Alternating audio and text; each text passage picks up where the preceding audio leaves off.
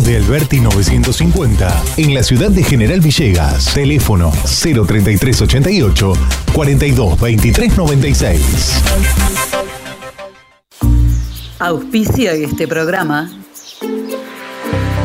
Llevamos más de 40 años transportando el progreso desde General Villegas. Don Rosendo, Transportes Generales. Estamos en ruta 188, kilómetro 362.3 de la ciudad de General Villegas, provincia de Buenos Aires.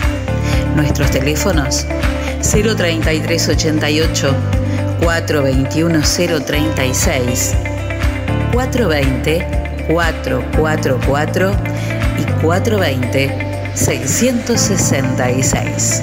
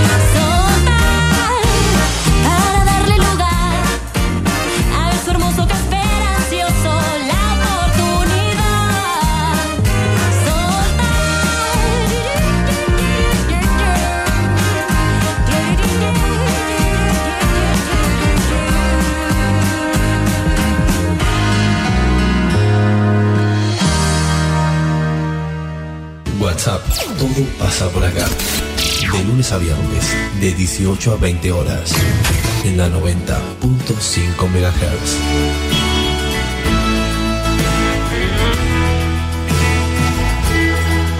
Conduce Celina Fabregues. Hola, hola, ¿cómo les va? Les juro que tenemos luz. Ustedes que están ahí, ¿tienen luz? Y sí, si nos están escuchando es porque tienen. Si no tienen, no nos van a estar escuchando. Enzo Castaño, ¿qué pasó? Muy buenas tardes, señora. Un tornado en Houston. Casi, casi que nos íbamos, casi. ¿Eh? Casi, casi, pero dijimos 15 minutos dábamos, ¿eh?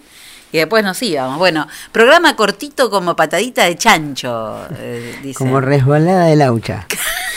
Más o menos eso. Bueno, feliz día del maestro. Feliz día del maestro. Un, un día este, em, bastante em, particular porque el día del maestro es muy típico ver las escuelas este, llenas de chicos que, que acercan los regalos, las maestras que salen cargadas con flores, plantas, paquetitos. Este, y este año poco de todo eso, ¿no? Porque los chicos no están en las aulas. Pero un año en el que los docentes realmente se han lucido. ¿eh? Eh, aquel que, lleva la docencia como una verdadera vocación y trabajo, por supuesto, eh, este, se, han, se han lucido con esta, con esta pandemia. Han sido un soporte para los padres invalorable. Y siempre hay padres que se van a quejar porque a los padres a veces no nos gusta hacer el laburo de padres. Entonces delegamos eso en los maestros y el día que nos vuelve a nosotros el laburo decimos, ¡guau! ¿Cuánto era lo que hacían? Yo esto no me lo banco más. Es un poco así la cuestión. Bueno, comenzamos. Este va a ser un programa, eh, una versión short. ¿Eh? una versión corta de, del programa del día de hoy. Pero comenzamos con, con el duelo, mientras seguimos esperando los resultados de los, de los, de los cotonetes. Seguimos esperando los resultados de los hisopados, son los resultados más tardíos que se, de, de que se conocen. eh, estamos hace varios, varias noches esperando que, que lleguen los, los exámenes, este, los testeos de, re- este, de PCR que se hicieron a, a, Valeria, a la enfermera, que me dijo hoy que está muy bien, este, que está lista para salir las pistas, que si tuvo, eh, si tuvo COVID ya se le pasó, dice, porque está muy bien. Eso nos da una, nos abre una, una luz de, de optimismo muy importante, ¿eh? Que, ella esté hoy muy bien a, unos días de, de haber empezado con, algunos síntomas, nos da esa esperanza de que no haya, no haya sido contagiada con el virus de, del coronavirus. Así que vamos a seguir esperando a ver qué pasa. Cuando lleguen van a estar, van a haber cumplido toda la cuarentena ya. O sea que ya está, ¿no? No pasa nada. Madre de Dios. Siete menos cuarto de la tarde. Hora de, del duelo, ¿ya lo puso? Ah, bueno, póngalo. Presenta el duelo en WhatsApp, autoservicio mayorista muy barato. Lo esperamos en nuestra dirección de Luis Cardín 456, de lunes a sábados de 8.30 a 12.30 y de 16.30 a 20.30 horas. Qué pedazo de duelo que tenemos. Una canción que es una de las más famosas de la banda de hard rock Guns N' Roses, compuesta por, eh, por Axel Rose y que pertenece al tercer álbum de estudio del grupo, eh, que se lanzó en febrero de 1991. Pero se dice que Axel habría estado trabajando en esta canción desde 1983. Tan conocido como la propia canción, quizá una mayor atención eh, se le ofrece al video musical, que cuando fue lanzado en 1992 se convirtió rápidamente en el más solicitado en la MTV y ganó, por supuesto, el MTV Video Music Awards a la mejor eh, cinematografía en video. Se ubicó en el puesto quinto de las mil mejores canciones de todos los tiempos, según la revista Q Music, y en el puesto 6 de las mejores canciones que incluyen a los mejores solos de guitarra de la historia. Estamos hablando de November Rain, claro, el, el video de November Rain es impresionante, es una película impresionante. Vamos a escuchar, por supuesto, la versión de Guns N' Roses y después la versión de una cantante y compositora escocesa, multiinstrumentista, eh, que se llama Alexandria Sandy Tom. Vamos a escucharlos.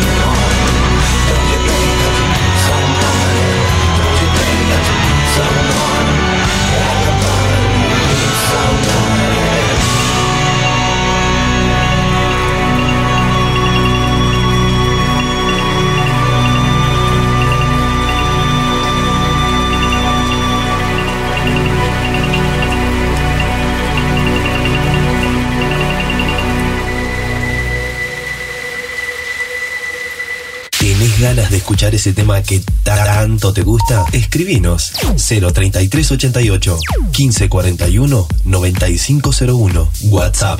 Todo pasa por acá.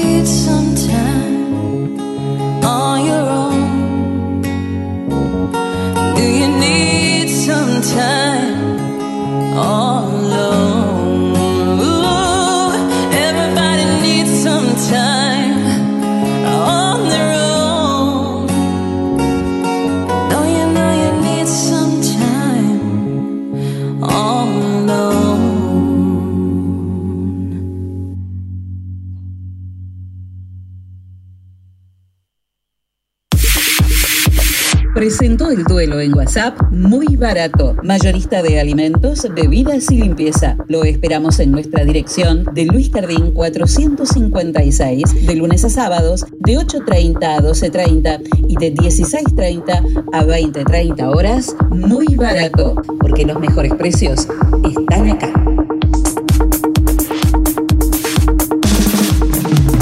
Témpano, témpano, el agua más pura que hay. Témpano, témpano, la lleva directo a tu hogar. Tenemos bidones, tenemos sifones, tenemos bien pulcras las instalaciones. Témpano, témpano, el agua más pura que hay. Agua Témpano, La Rea 944. Teléfono 422-229. WhatsApp 3388 4406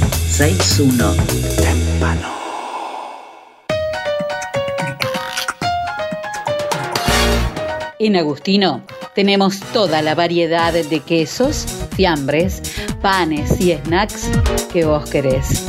Y como siempre, el mejor precio y la mejor calidad. Agustino, fiambrería y quesería. Te esperamos en nuestras dos direcciones, de Sarmiento 217 y Pueyrredón 719. Porque siempre es muy bueno tener un Agustino bien cerca.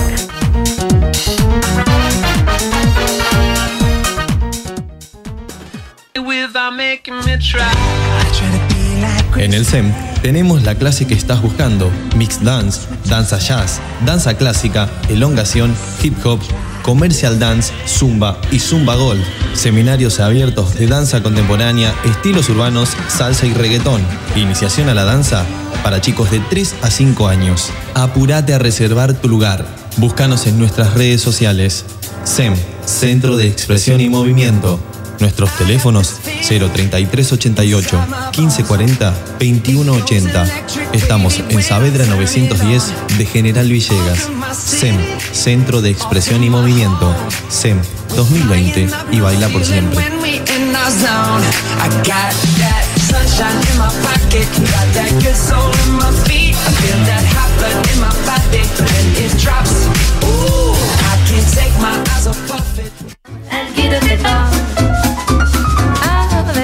Hidráulica Villegas de Coco Pinedo e Hijos. Venta y servicio de equipos hidráulicos, bombas, cilindros, mangueras. Servicios al campo. Hidráulica Villegas. Mitre 641.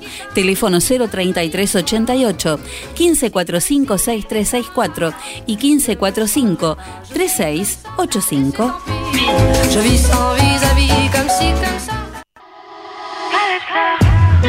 Compromiso con la sociedad siempre tiene Millán. Si tú te quedas conmigo. Pasa a ver su showroom de electrodomésticos en Moreno y San Martín. General Villegas. Contáctanos vía telefónica al 03 388 421 630. Óptica Cristal, Moreno 507, General Villegas, 033 88 422 219. Trabajamos las marcas más distinguidas en armazones y anteojos de sol para adultos y niños. Mormai, Ray-Bans, Bulk, Riff, Valeria Massa, Elizabeth Arden, Did. Atención personalizada, adaptaciones de prótesis oculares, lentes de contacto de color, óptica cristal, la línea más completa en lentes de contacto y lentes de precisión. Más de 40 años brindando buena atención y calidad. Óptica cristal, Moreno 507, General Villegas, 033 88 422 422-219. Ahora también audiología, adaptación de audífonos, pilas, reparaciones, tapones para oídos, estudios audiométricos, óptica cristal, la excelencia al servicio de tu mirada.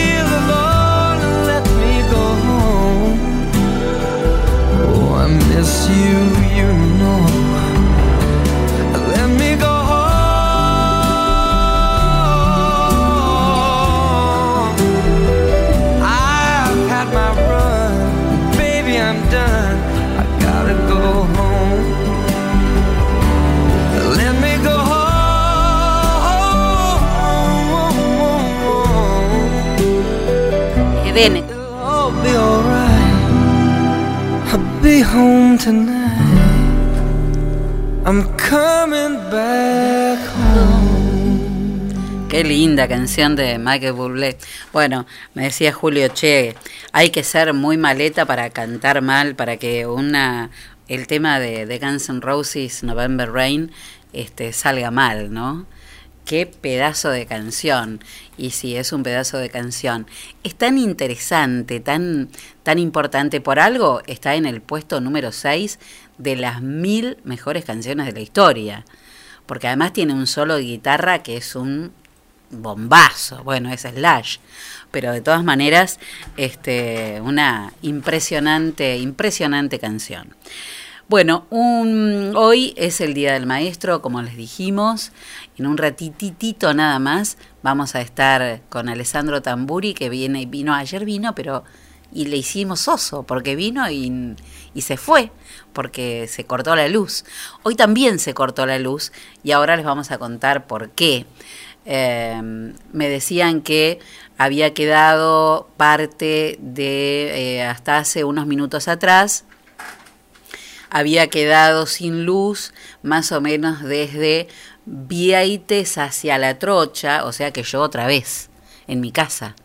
Ayer me fui a dormir sin enterarme si había vuelto o no la luz. Y ahora otra vez me tocaba, digo, Dios mío, otra.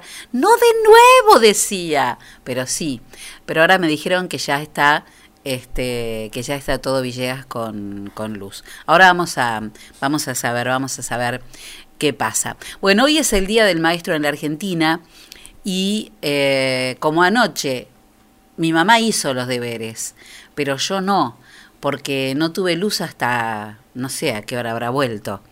Eh, y hoy a la madrugada me levanté muy temprano para, para armarle el programa y demás, y no llegué a editar eh, la historia que había preparado para hoy. Pero, aprovechando que hoy es el día del maestro, eh, saqué a relucir una historia que ella, eh, que ella hizo en febrero de, de este año, un mes antes de que comenzara la pandemia, y hablaba de las maestras todoterreno, maestras eh, de aquella época y las maestras de hoy, porque han demostrado que ser todoterreno es una condición inherente a la docencia, ¿no? que uno a veces las critica tanto y los critica tanto y los padres se les van encima. y- ahora se dan cuenta qué importante y cómo se nota el trabajo y la presencia del docente en la vida de nuestros hijos.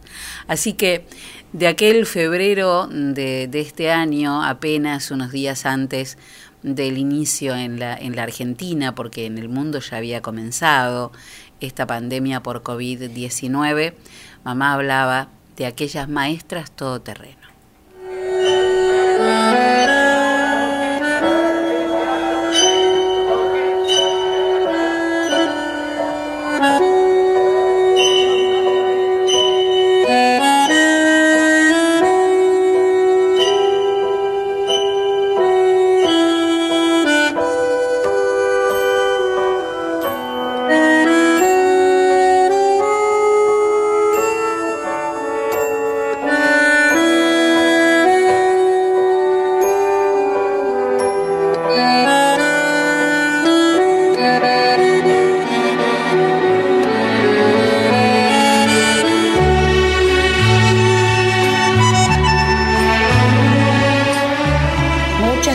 Actividades de rutina como sociedad han seguido siendo las mismas durante décadas y décadas. Y esos antes y después de conforman bisagras que ordenan el año. Una de ellas, tan importante para la organización familiar, es el comienzo y el final de las clases y la pausa menor de las vacaciones de invierno.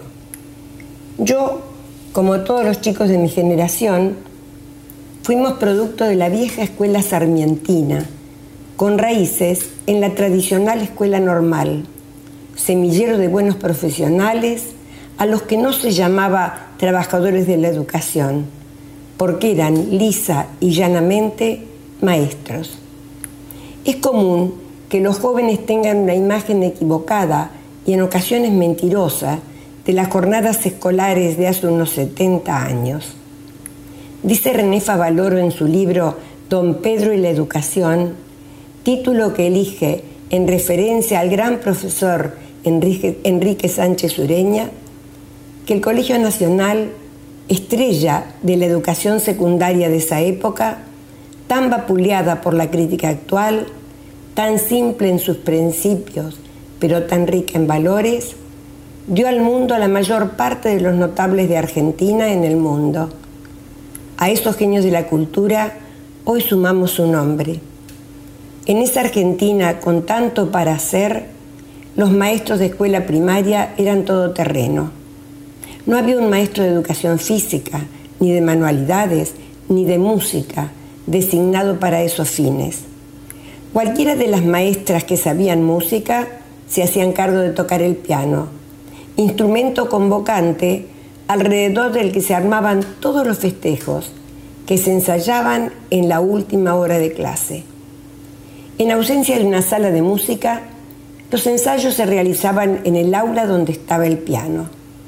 Recuerdo muy bien que el salón de tercer grado de la escuela número uno, que daba a la calle, más espacioso que los demás, cumplía esa función, además de ser un pandemonium cuando le llegaba el momento de convertirse en camarín.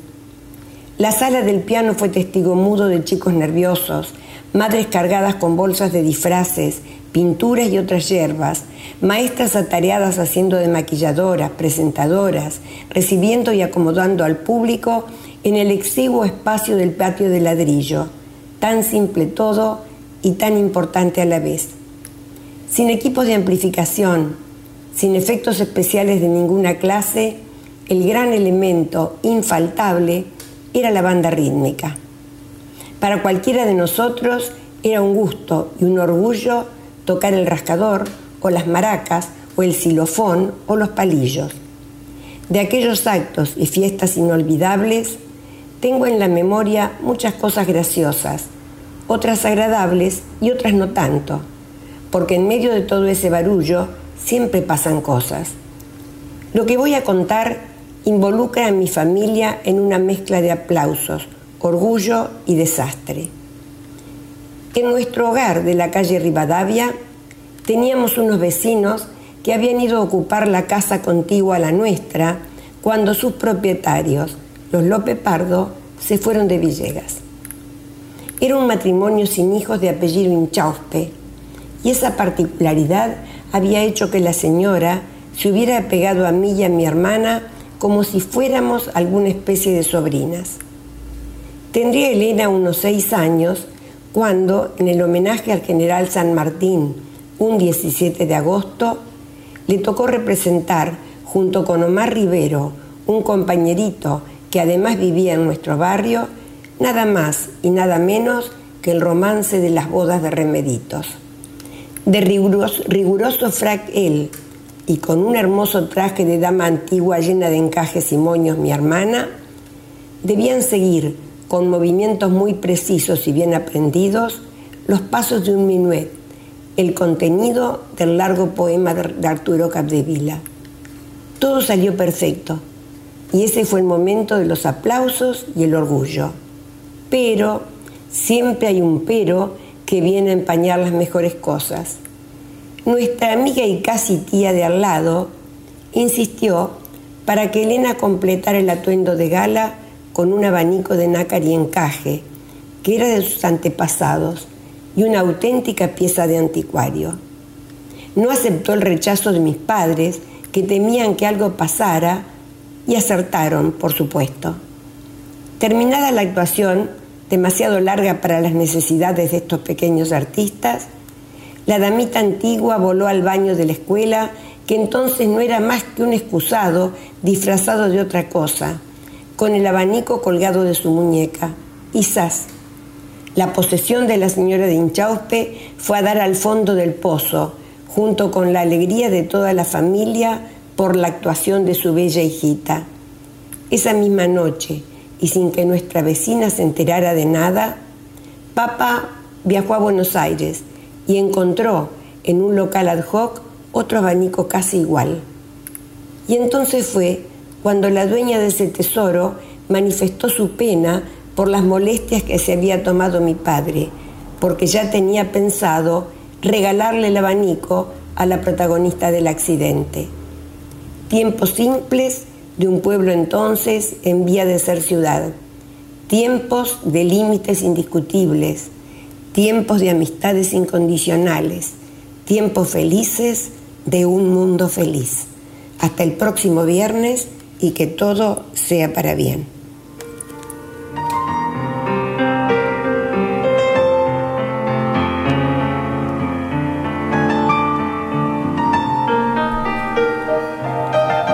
Muy bien, día del, del maestro. ¿Usted se acuerda quiénes fueron sus maestras?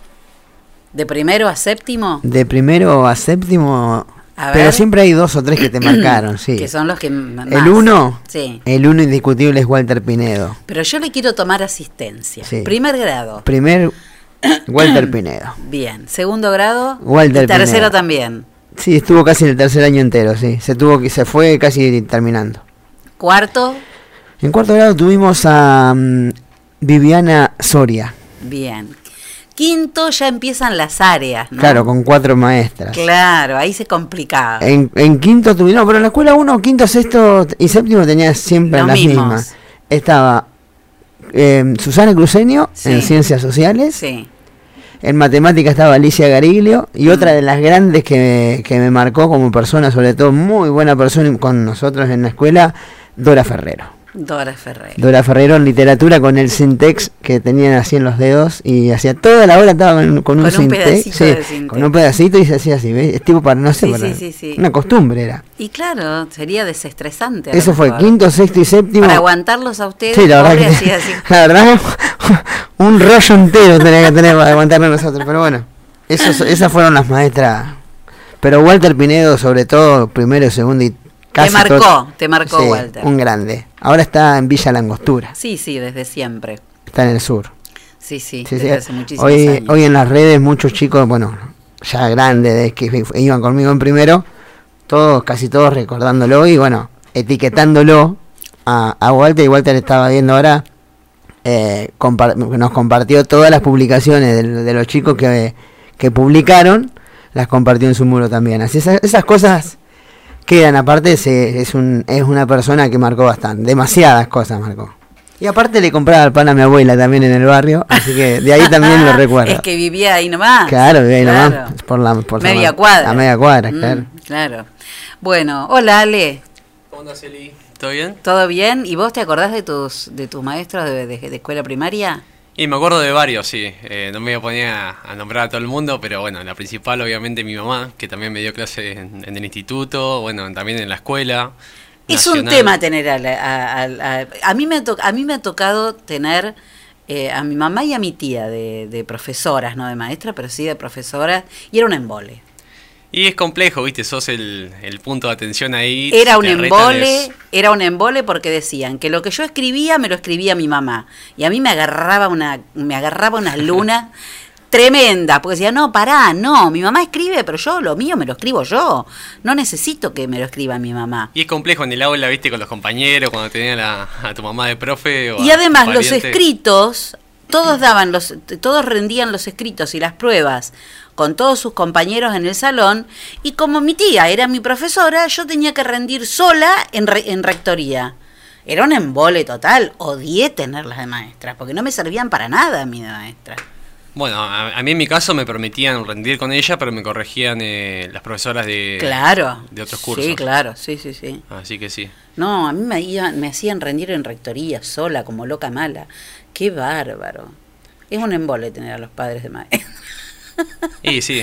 No, pero siempre recuerdo con mucho cariño a mis profesoras de primario.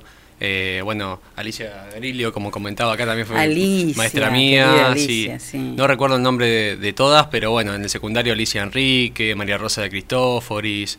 Y bueno, todos los docentes, Evangelina Fernández también que me dieron, han marcado un poco también y han- me, han- me han llevado para el lado de las naturales, porque polimodal fue muy importante en eso. Claro, claro. Bueno, mis maestras, maestras, no profesoras, estamos con las maestras. Pero mis maestras, mire que pasaron años, ¿eh? Primer grado, Mimi Pingel. Segundo grado, qué maestras, ¿no? Vera Vitti. Tercer grado, Alicia Estelrich de Garrone. Cuarto grado, René Wager. Quinto grado, Delia Bron, Delia Francusi de Bron. Sexto grado tenía a Delia y a Alicia Selmeyer. Y séptimo grado también, porque era cuando tenías más de ya de una maestra que tenías este áreas, como se llamaba en aquel en aquel entonces. Así pues, uno recuerda, digo que la mejor manera de, de homenajear a, a nuestros maestros es recordarlos, ¿no?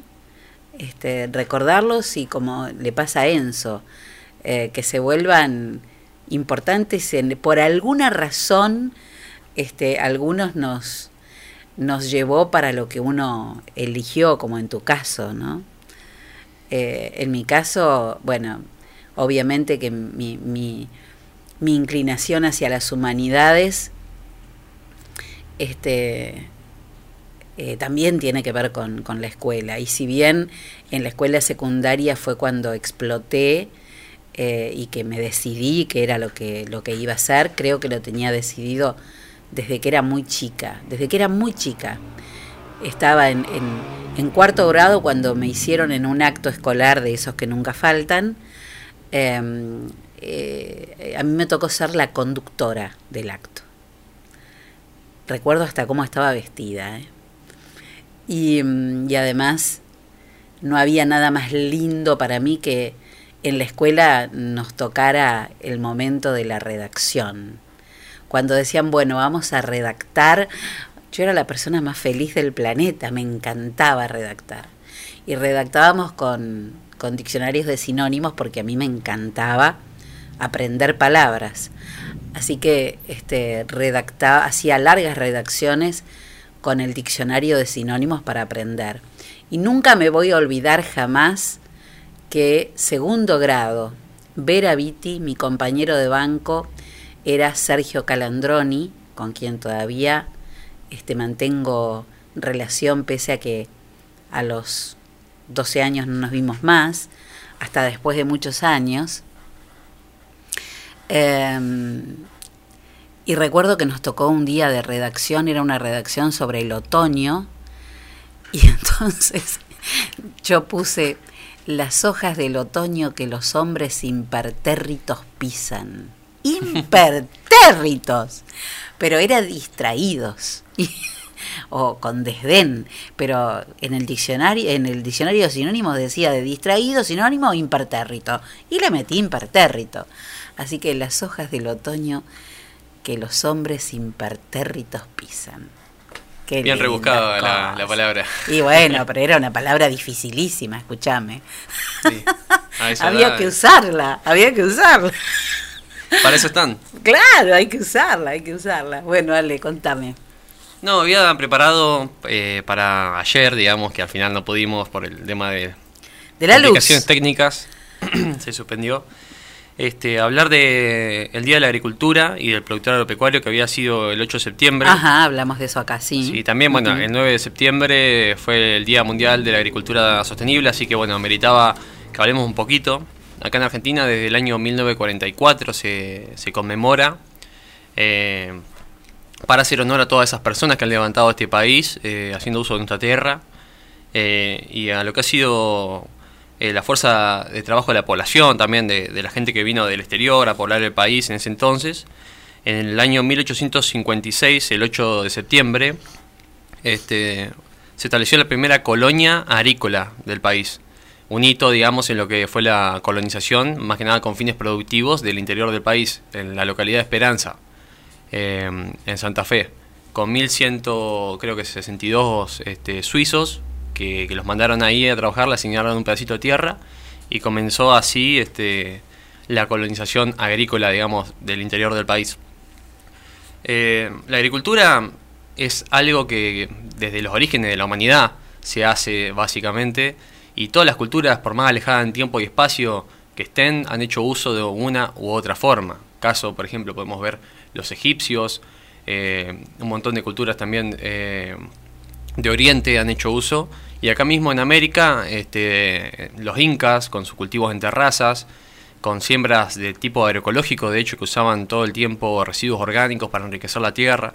O sea, hay mucho conocimiento y siempre ayudó, digamos, al desarrollo humano, al establecimiento de los asentamientos, en la modernidad, al desarrollo de la economía, eh, tanto local como internacional, y combatiendo el, el problema del hambre a escala global. Sí, fue un indicador de, de que el hombre dejara de ser nómade, ¿no? Sí, fue, El, el establecerse en un lugar tenía que ver con fue un factor eh, con la muy ¿no? importante para que el hombre se erradique, Claro. el domesticar ciertas plantas eh, que han ido pasando de generación en generación. De hecho, eh, especies como el tomate o, no sé, o el maíz, no se sabe muy bien a ciencia cierta cómo eran lo- o sea, la- las plantas originarias, ¿no? Porque se han domesticado tanto a lo largo del tiempo que Ah, se han ido pierde. modificando, claro. por domesticación, por selección misma de los cultivos. Eh, en un primer momento, la, la agricultura hasta el año 1950, 1960, consistía básicamente en incorporar tierra la produ- el incremento de la producción, porque no había insumos tecnológicos o químicos que lograran hacer crecer la producción por unidad de superficie. Entonces la forma de crecer productivamente era incorporar cada vez más tierras. A partir de los años 60, con la ya muy nombrada Revolución Verde, eh, se empieza a incorporar tanto tecnología en lo que es siembra, en lo que es cosecha, en lo que es movimiento de suelo, y también bueno, en lo que son los insumos químicos que lograron controlar eh, en un primer momento muchas especies que eran plagas o que eran también malezas que competían con los cultivos. Y por primera vez en la historia de la humanidad se logró incrementar significativamente los rendimientos por unidad de superficie, algo muy interesante. Y vos decís esto y bueno, decís, entonces capaz que no tenemos que incorporarnos a tierra para producir más. Pero no, ahí está el bichito de la economía que después te voy a contar un poquito por qué siempre se siguió avanzando en lo que es eh, in- incorporar tierras como bosques o como sabana o como pastizales a producción que por un lado dan un beneficio económico inmediato, eh, eso es innegable, pero por el otro también nos dan este, problemitas que hay que resolver de alguna u otra forma, como Que es lo que decimos siempre, ¿no? sí, sí, Lo que se hace de un lado para que el equilibrio no se pierda, hay que encontrarle la vuelta por el otro. Es por eso que la agricultura plantea muchos desafíos de cara al futuro. Estamos en un mundo donde hoy bueno, somos más de 7 mil millones de personas y se espera que para el año 2050 haya 9 mil millones de personas para alimentar. Hoy en día hay casi 800, eh, 800 millones de personas que pasan hambruna seria, digamos, de malnutrición, desnutrición en el mundo, considerando que producimos mucho más de lo que necesitamos. Entonces te pones a pensar y decís, bueno, ¿qué es lo que pasa en la distribución del alimento? Claro. El problema es la distribución. Totalmente, sí, sí, sí. Es, eh, es uno de los problemas más Claro. eh, graves. De hecho, un tercio de lo que se produce en forma de alimento se pierde a lo largo de la cadena de transporte o se pudre o, o lo que fuera que, que suceda ahí al medio. Y es un tercio que, que es importante cuando te pones a sacar eh, cuentas, porque son 1.300 millones de toneladas al año que se pierden de, de alimento, Claro. que podría ir a parar bien al estómago de chicos en otros continentes que, que pasan una hambre seria. En África y en Asia hay mucha hambre. eh, y bueno, la FAO, la Organización de las Naciones Unidas este, para la, la Alimentación y la Agricultura, eh, me cuenta todos estos datos un poquito, ¿no? De todo lo que ha sido los impactos y, y cómo hoy en día no, no alcanza el alimento si bien lo producimos. Y eso es porque forma parte de cadenas de producción que no hacen un énfasis sobre la, eficiencia alimentaria, sino sobre la eficiencia de consumo Claro, de, de las sociedades más desarrolladas. claro. Que Entonces- no tiene nada que ver con, con la distribución equitativa del, del, del, del alimento, digamos, ¿no? Sí, o sea, se prevé que en el futuro cambie la dieta humana. eh, la FAO, la ONU y bueno y demás organizaciones internacionales que hablan sobre el tema dicen que bueno que en un futuro seguramente se avance sobre comer más este alimentos de origen vegetal por un simple hecho que es eh, vos en un año puedes producir un montón de alimento en forma vegetal, digamos, trigo para hacer pan o lo que fuera, pero cuando producimos alimento para engorde animal, este, eso lleva, conlleva una baja eficiencia energética. Claro. Digamos, el sol alimenta a la planta para que, para que pueda crecer y después eso tiene que pasar a un animal, engordarlo y después pasa a vos. Claro. Consideremos que un 40% de la energía es la que pasa de eslabón en eslabón hasta que llega a vos. Entonces vas perdiendo sucesivamente y se necesita mucho alimento para generar un kilo de carne. El hombre va yendo paulatinamente y, digamos, la, la humanidad va yendo paulatinamente hacia una dieta mucho más vegetariana que, que carnívora, ¿no? Y puede ser una solución para muchos países que tienen sobrepoblación eh, y que tienen serios problemas alimenticios, sí. Eh, nosotros tenemos una cultura que a mí también me encanta comer asado. No, obviamente. Y, y sí, Esto no lo, no- además no es un cambio que se va a producir ni en, ni en 20, ni en 30, ni en 40 años. no, tampoco es eliminar una costumbre, No, sino no, no, equilibrar, ¿viste? Claro. Somos muy carnívoros los argentinos, bueno, en general hay muchos países que son así también, no solamente nosotros. Eh, pero Sí, es Estados cierto... Unidos es terrible, por ejemplo. Y Estados Unidos también, Estados sí. Unidos es Todos los alimentos ultraprocesados, eh, una industria de engorde animal intensivo Mm. muy fuerte. Y igual, digamos la verdad, si no fuera por el engorde animal que se produce en China de los porcinos, la soja argentina como commodity no tendría el peso en el PBI que tiene que hoy. tiene hoy, claro. Eh, y también bueno el desarrollo de- del interior en ese sentido. Como todo es un desafío, la agricultura genera impactos también y muchos piensan que, muchos dicen no, la agricultura no genera impactos porque si vos comparas cuánto produce metano una vaca o, o- o las emisiones que se producen dentro de, de un field, por ejemplo, no son nada comparado a una industria, eh, no sé, química. Y te pones a, a- a ver eso así, sin, sin ponerlo bien en contexto, y es verdad. Pero ahora, llevas a analizar todo lo que ha sido la incorporación de tierras, de tierras de, de origen natural, que son agentes de fijación, por ejemplo, de dióxido de carbono, porque un bosque te fija dióxido de carbono, un pastizal te fija dióxido de carbono. Entonces no solamente lo que produce la vaca, sino lo que se deja de fijar Claro. o que se emite. No lo que se gana, sino lo que se pierde. Claro. O sea, porque vos sacás el bosque y un bosque te puede fijar un montón de kilogramos de, de- de dióxido de, car- de carbono en sí, que no, no lo, si no lo tenés no lo haces. Entonces capaz que vos decís, bueno, la vaca no emite, pero ahora está ubicada en un lugar donde antes había un bosque que daba un servicio que contribuía a mitigar un poco lo que era el cambio climático. Y si vos sacás la cuenta, y no lo digo yo, lo dice la FAO, lo dice la ONU, lo dicen todas las organizaciones, que con mucho palabrerío político y pocas acciones nunca hacen nada, pero lo dicen, lo investigan, eh, 13 mil millones de hectáreas al año son deforestadas. O sea que no estamos yendo a un camino sustentable.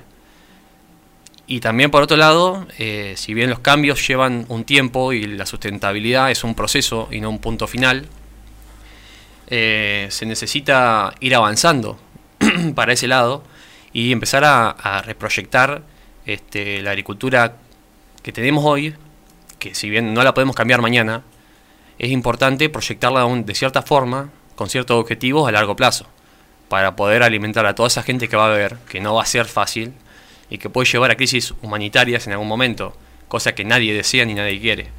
Así que bueno, todo queda en la mano de, los políticos en ese sentido, porque son los que tienen la, eh, la mayor fuerza, digamos, al planear, a- al diseñar políticas de Estado que puedan, eh, en un conjunto, como lo fue el acuerdo bueno, de París, eh, llevar a ese camino de la sustentabilidad tan hablado y poco caminado. Como siempre, pero es muy interesante el tema. Eh, nos pidieron un tema para la semana que viene. Ah, buenísimo. Eh, después te lo voy a pasar bien, pero eh, me preguntaron que, que nos hablaras o que investigaras sobre... No tenés que investigar, yo sé que vos tenés material suficiente, pero la, la cuestión era esa, ¿por qué la Argentina, en la Argentina cada vez es más grave eh, o son más graves las sequías? ¿Por qué la sequía Es un tema en muy general lindo y interesante. cada vez hablar, es sí. más grave en la Argentina?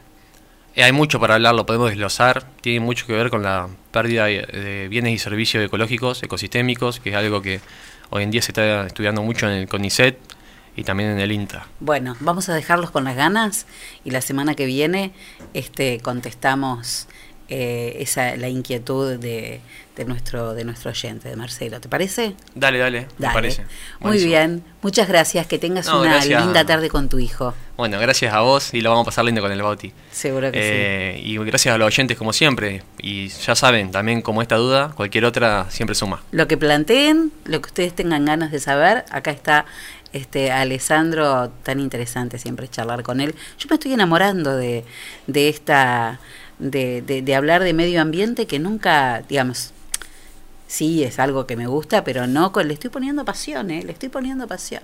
Y estoy aprendiendo mucho además, me gusta. Siempre se puede aprender un poquito más, así que... Siempre, y yo de esto sé poco. Muchas gracias, Ale. No, a vos y a la gente.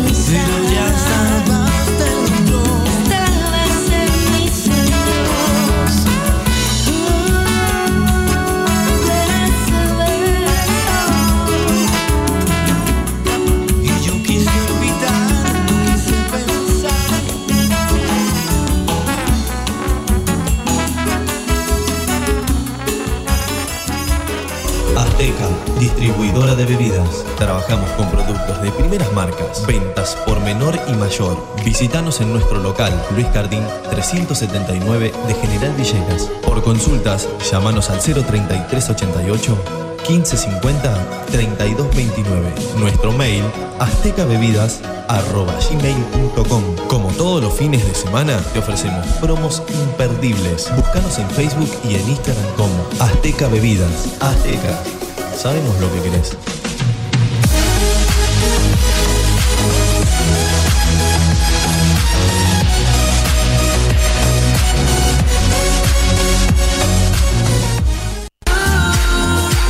Confía la salud de tu familia a las mejores manos. Centro Médico Villegas. Médico anestesiólogo, experto en tratamiento del dolor, doctor Juan Pablo Paladino. Médicas especialistas en ginecología y obstetricia, doctora María Eugenia Alegre y doctora María Turquetti. Médico especialista en gerontología, doctor Cristian de Giorgi.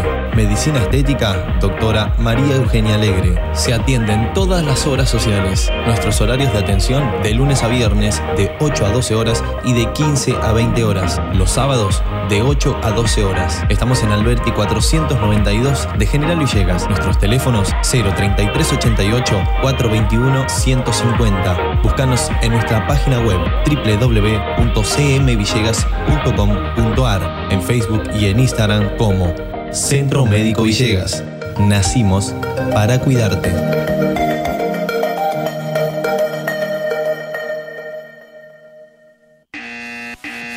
Señora, llegó el comisionista. Comisionista Maciel. Trámites, pedidos, compras, gestorías, retiramos estudios médicos y artículos de Mercado Libre. Y además, llevamos a reparar tu celular. Nos respaldan 60 años de experiencia de trabajo en la comunidad. Contamos con vehículo propio y llegamos a Capital Federal, Gran Buenos Aires, Junín, Lincoln y La Plata. Recordá que los días miércoles estamos en General Villegas. Teléfono 011 1554 73 50 81. Búscanos en Facebook y en Instagram como Comisionista Maciel. Comisionista Maciel. Llegamos a todos lados.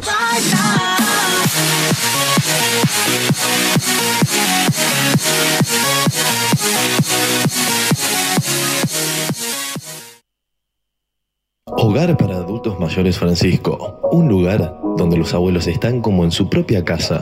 Podés traerlos por semana, quincena o mes. Comunicate con Laura Pinotti 03388 1543 3499. Estamos en San Martín 967 de General Villegas. Me miras diferente, me abrazas y no siento tu calor.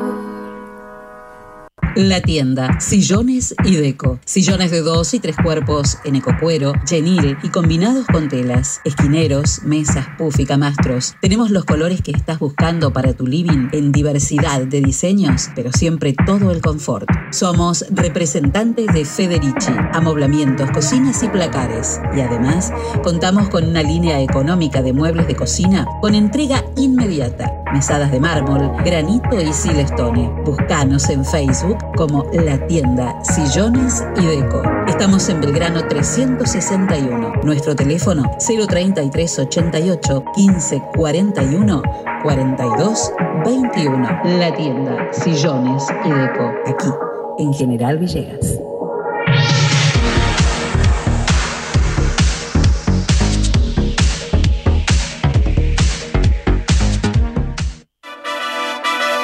Bienvenido a la pelea estelar de este año. En el Rincón Rojo, la inflación. Y en el Rincón Azul, muy barato. Comienza el combate. Muy barato baja el precio del aceite y la inflación tambalea. Muy barato. Ahora baja el precio de los lácteos y la inflación trastabilla. Muy barato. Ponen oferta las bebidas la inflación pesa la lona.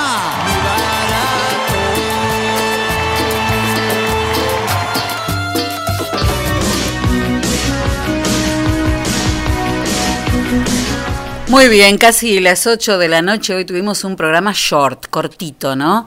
Por el corte de luz y para hablar sobre este nuevo corte que hemos tenido los villeguenses en el día de hoy, tenemos a, a Ramiro Varela, gerente de la empresa Eden aquí en General Villegas. Buenas tardes, Ramiro, ¿cómo estás? ¿Qué tal? Buenas tardes, ¿cómo andas? Bueno, dijimos otra vez sopa, pero ¿qué fue lo que pasó? Claro, todo el mismo problema. Disculpa, te escucho medio lejos, ¿me escuchas bien a mí? A ver, yo te escucho perfecto, perfecto, perfecto. Bajo. Bueno, ¿qué fue lo que pasó, Ramiro, esta tarde? No, bueno, eh, esto fue, se dio consecuencia un poco del corte de ayer, porque bueno, eh, ayer, bueno, como todos están en conocimiento, pasó una falla en la línea 66 que viene Tranquilauque, de hecho puntualmente eh, se cayó una columna, de una fuerte tormenta en una columna de hormigón, eh, con cortocables, ¿no? Entonces, bueno, eso fue la falla que hasta el día de, hasta hace unos, minutos atrás eh, lo cual nos obligó a hacer tomar una tomar una eh, tomar energía de forma alternativa, eh, que bueno, una alternativa, eh, el plan B sería este, cañada seca Rufino, Rufino cañada seca y bueno, esa, esa línea no estaba predispuesta, así que tomamos por el corredor Casares y bueno, justamente se dio energía por ese corredor y una vez que ingresó la, la tensión, después se cayó. Eh, con una diferencia de, de tensiones, bueno, un poco el corte nuevamente, así que bueno, eh, después la tercera opción fue tomar de eh, Lincoln a Medino eh, y se, y ya quedó, quedó establecida hasta justamente hasta de la tarde cuando hubo una falla en ese tramo, en, en, esa vía alternativa, eh, y al no tener la línea 66 ya eh, disponible, tuvo que se fue, se fue un corte, un corte de, eso es, por suerte hoy fue un corte solamente de, de no, no llegó una hora, pero bueno, obviamente uno entiende los inconvenientes y de la gente. Ujú. Bueno, por lo tanto, este, esperamos que esto no, no vuelva a suceder, pero la, la columna de Trenquelauquen ya fue ya fue colocada en su lugar o todavía no? No, sí, justamente, sí, justamente. Ahora actualmente se volvió la conclusión normal, exactamente. Son, eh, a ver, como te siempre te estoy, estoy explicando de la mañana también, el tema de que, bueno, son, localmente nosotros no podemos hacer nada. eh, Claro. Lamentablemente, eh, eh, son- nosotros vamos a, en el momento que se apaga Villegas, eh, eh, vamos hasta, hasta la oficina y, bueno, justamente estamos esperando instrucciones del centro operativo que se coordinan las maniobras pero localmente no hay posibilidad de poder dar luz y sí, muchos dicen, ¿por qué no usan los grupos electrógenos? No, no, los grupos electrógenos, la demanda visual supera ampliamente la capacidad de que pueden entrar los, los grupos de los generadores, perdón. Entonces es imposible realmente hacer, eh, eh, ser autosuficiente en cuanto a, a los, suministros eléctricos. Necesitamos sí, un campo, campo de referencia.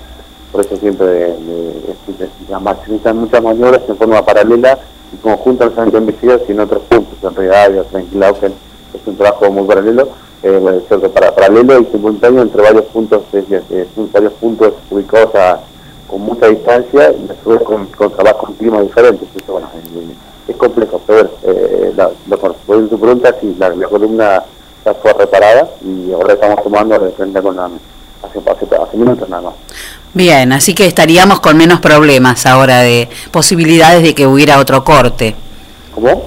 Que estaríamos con menos probabilidades de que hubiera que se produjera otro corte entonces. Totalmente, sí, sí, Claro. eso, eh, yo, eh, sí, eh, eh, este, el, el corte de ayer, Claro. tengo entendido que un, un, un efecto climático o un evento climático de consideración para poder eh, tirar una columna de hormigón, eh, es, un tramo pequeño pero fue bastante intenso. Un fuerte Y fue que. Y, la, no, y, la- y hace días atrás, olvídate, pero sí, eh, obviamente lo que uno quiere como empresa es eh, totalmente, como te decía, eh, si tuvieras herramientas, la, la, la, la, la, Claro. eh, estas son líneas como son tenés cosas en el transporte de la energía y la distribución. Claro. Lo que es el transporte, eh, estamos ajenos a estas situaciones. Pero bueno, eh, esperemos que no se repita nuevamente, obviamente. Esperemos que no. Muchísimas gracias, Varela. Buen fin de semana. Gracias igualmente a vos, Samuel. Bueno, eh, ya está entonces este arreglado el problema que hubo con la columna de Enrique Lauquen y eso es lo que hizo que General Villegas en, en toda la, ciudad tengamos ahora ya la energía eléctrica repuesta. Y nosotros repuesto el programa, porque se nos repuso el programa enseguida, eh, porque se nos terminó ya ca- prácticamente. ¡Qué bárbaro! Bueno, en el día, en este día viernes, eh, ¿vos te acordás de aquella canción, Enzo? ¿No, ¿No se acuerda usted? Bueno, canción que fue lanzada en el año 1994 como single, interpretada por Yusundur y Nene Sherry, logró muchísimo éxito. Se llama Seven Seconds y también ganó el premio NTV Europe Music Award a la mejor canción de ese año. El título y el estribillo de la canción, Seven Seconds, se refieren a los primeros momentos de la vida de un ser humano, como dijo Nene Sherry, sin conocer los problemas y la violencia que existen en nuestro mundo.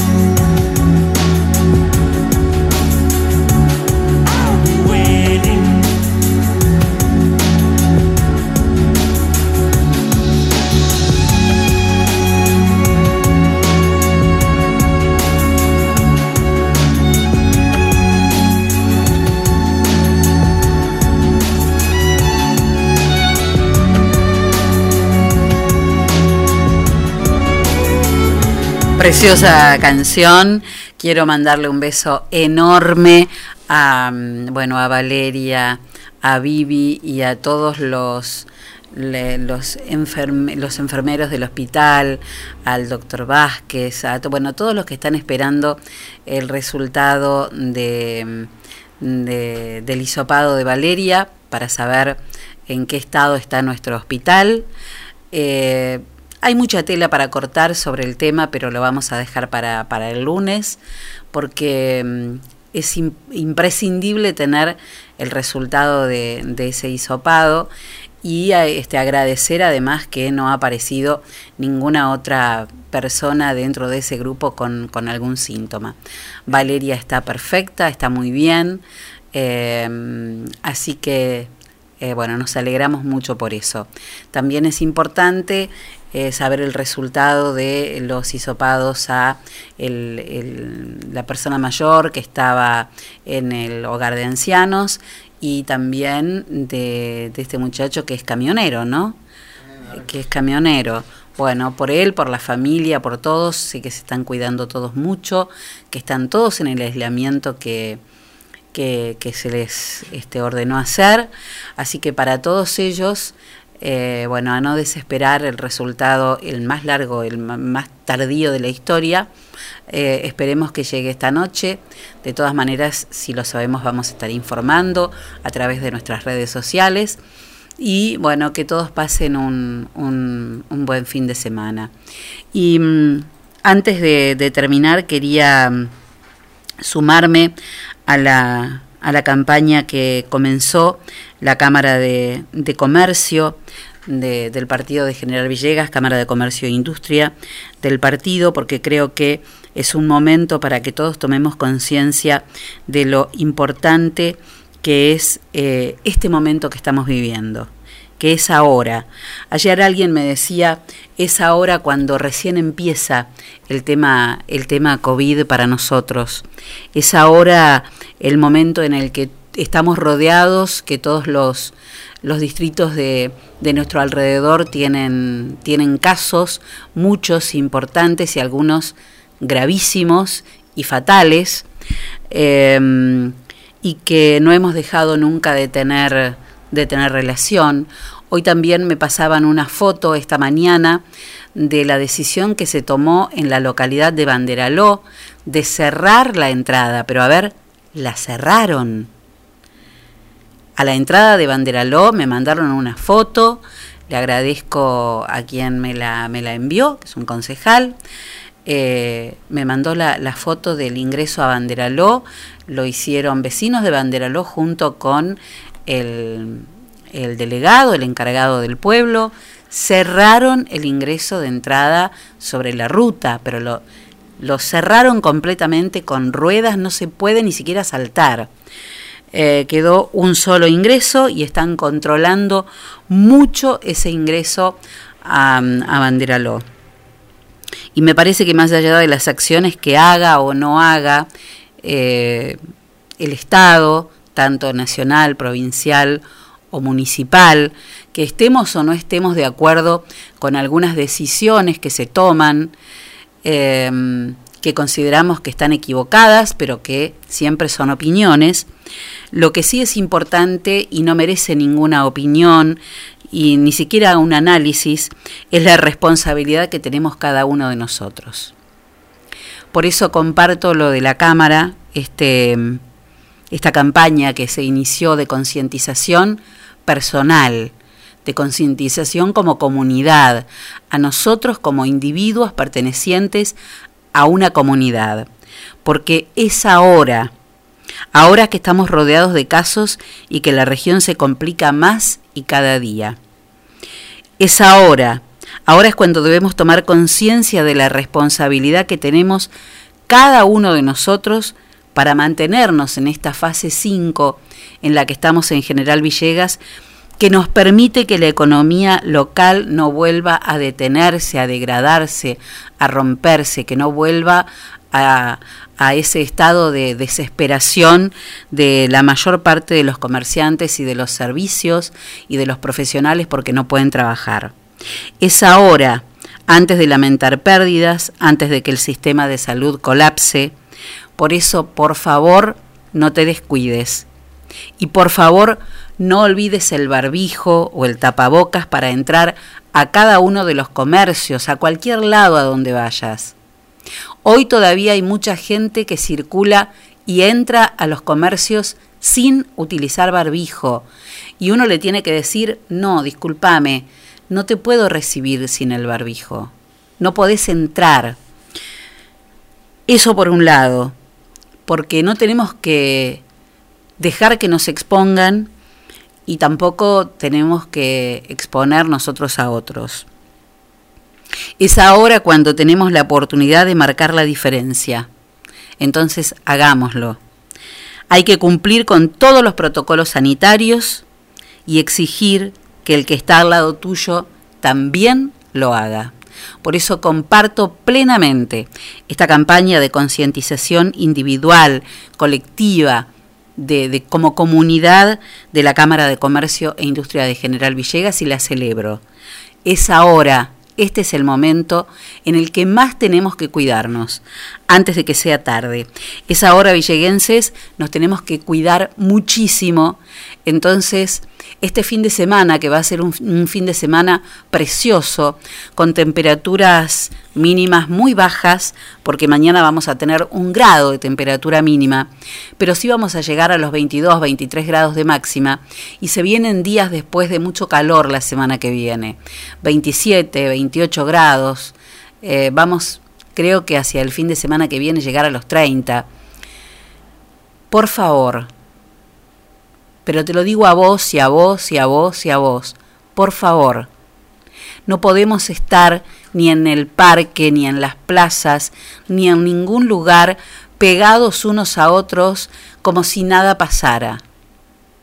Porque nos está pasando. No lo miren por televisión. No esperen a que nos pase lo mismo que ven que pasa en otros lugares dicen que eh, el tonto vive la experiencia en cuero propio y el inteligente la vive en el ajeno. Bueno, entonces hagamos gala de esa inteligencia que creemos tener y, no nos expongamos a, a lo que está pasando en otros distritos. Por favor, es ahora. Farmacias de turno, Enzo. La farmacia de turno Celi para hoy es viernes 11 San Martín, en San Martín 275, no, en San Martín 293 Uh -huh. y Martín mañana en San Martín 754. Y el domingo, Uh -huh. el domingo día del bibliotecario, el domingo 13 Uy, de el día de mi mamá, el día de mi mamá. Así que bueno, Sí. feliz día entonces, el día domingo, la farmacia de turno será Vénere El Moreno 513. San Martín hoy, Martín mañana, Vénere el domingo y buen fin de semana. Bueno, fin de semana ya les dije de mucho de, frío porque va a ser, vamos a tener temperaturas mínimas el sábado de un grado y el domingo de 4 grados y las máximas de 21 y de 22 grados. La buena noticia, ¿saben cuál es? Mira, sale el sol. Va a ser un fin de semana a puro sol, pero tienen que quedarse en casa en el patio, dando vueltas, este, no sé, como quieran, pero no se reúnan en parques, en plazas, en ningún lado, ¿ok? Eh, mis amigos los nórdicos dicen que por lo menos hasta el 20 de septiembre vamos a tener días de sol total, de sol completo. La temperatura en este momento es de 10 grados dos décimas, la humedad del 58%. Y ahora sí, espiamos en este programa corto que hemos tenido hoy por el, por el corte de luz, justamente la frase del día de hoy es de Antoine de Saint-Exupéry y dijo, el mundo entero se aparta cuando ve pasar a un hombre que sabe a dónde va.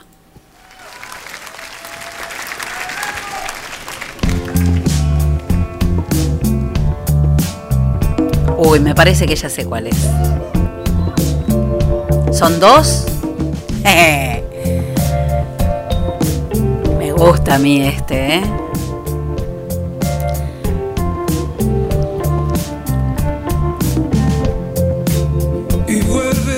Ese es Draco Rosa, ¿eh? Es una canción de Enrique Bumburi que se llama El boxeador y este es un es un cover que hicieron juntos, impresionante, una versión grandísima. Y con esta canción nos vamos. Lanzando ganchos de izquierda. Lanzando ganchos de izquierda, ¿eh? Un abrazo para todos. Todo va a salir bien, ¿vale? Cambiar el mundo es un proyecto que nos queda grande, pero si a vos te pinta, te llega, te nace, si hoy podés, hoy hace algo por alguien. ¿Y sabes qué pasa? Tenemos que estar atentos a vivir porque después de todo, ni los escribanos ni los médicos nos pueden firmar que viviremos más de cuánto tiempo. Y porque el día que comprendemos que lo único que nos vamos a llevar es lo que vivimos, entonces empezamos a vivir lo que nos queremos llevar. Y porque antes de salir a cambiar el mundo, ¿qué hay que hacer, Enzo? Tres vueltas primero hay que dar tres vueltas por dentro de casa.